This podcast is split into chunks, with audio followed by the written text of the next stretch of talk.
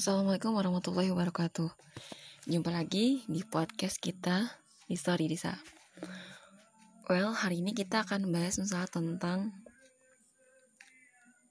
So alim. Iya, so alim. So alim itu kayak pengertiannya itu adalah ketika hmm, Apa ya, kayak hmm, mendadak baik Serba baik kelakuannya serba sopan um, pakaiannya juga serba tertutup uh, dan kata-katanya pun juga serba baik. Cuma tidak semua orang yang berubah seperti itu. So alim ya. Jadi so alim ini sebenarnya adalah uh, apa ya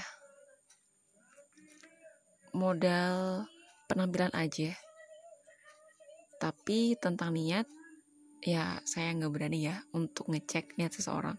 Tapi yang pasti soalim ini adalah orang yang memang dia hanya penampilan luarnya saja seperti itu. Tapi kita tidak bisa menghakimi orang. Oh dia kayaknya soalim deh.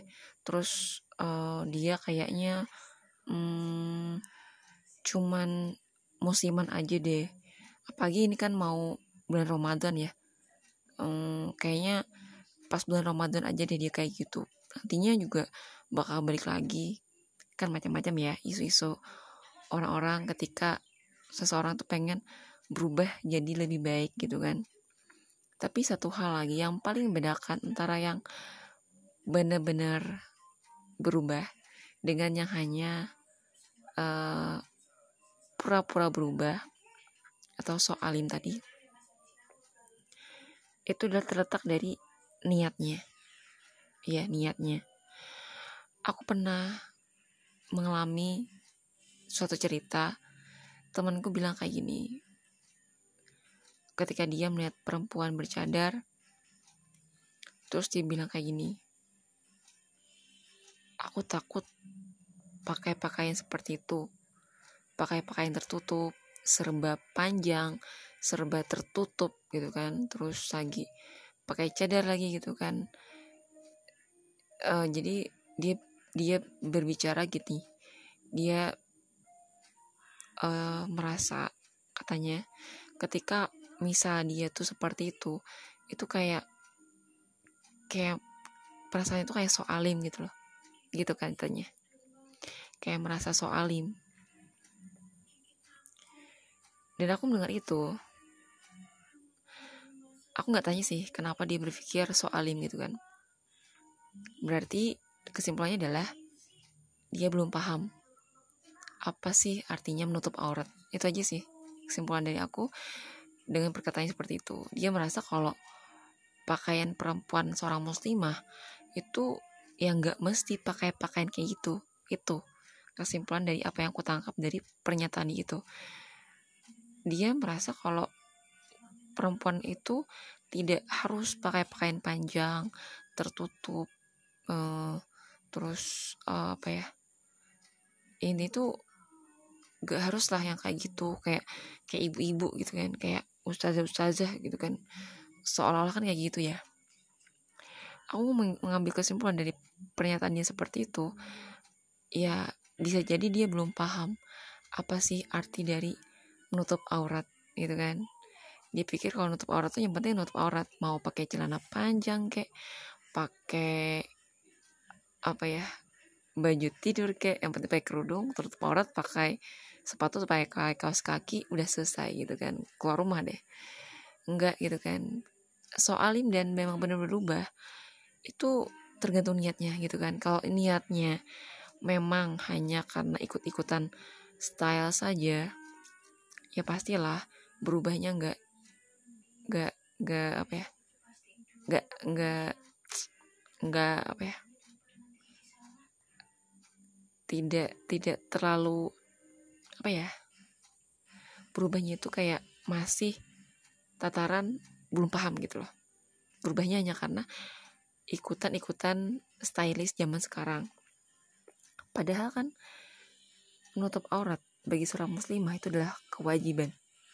Beda ya yang misalkan dua orang perempuan saat yang yang A itu karena stylish karena musim karena modelnya kebanyakan orang seperti ini zaman sekarang.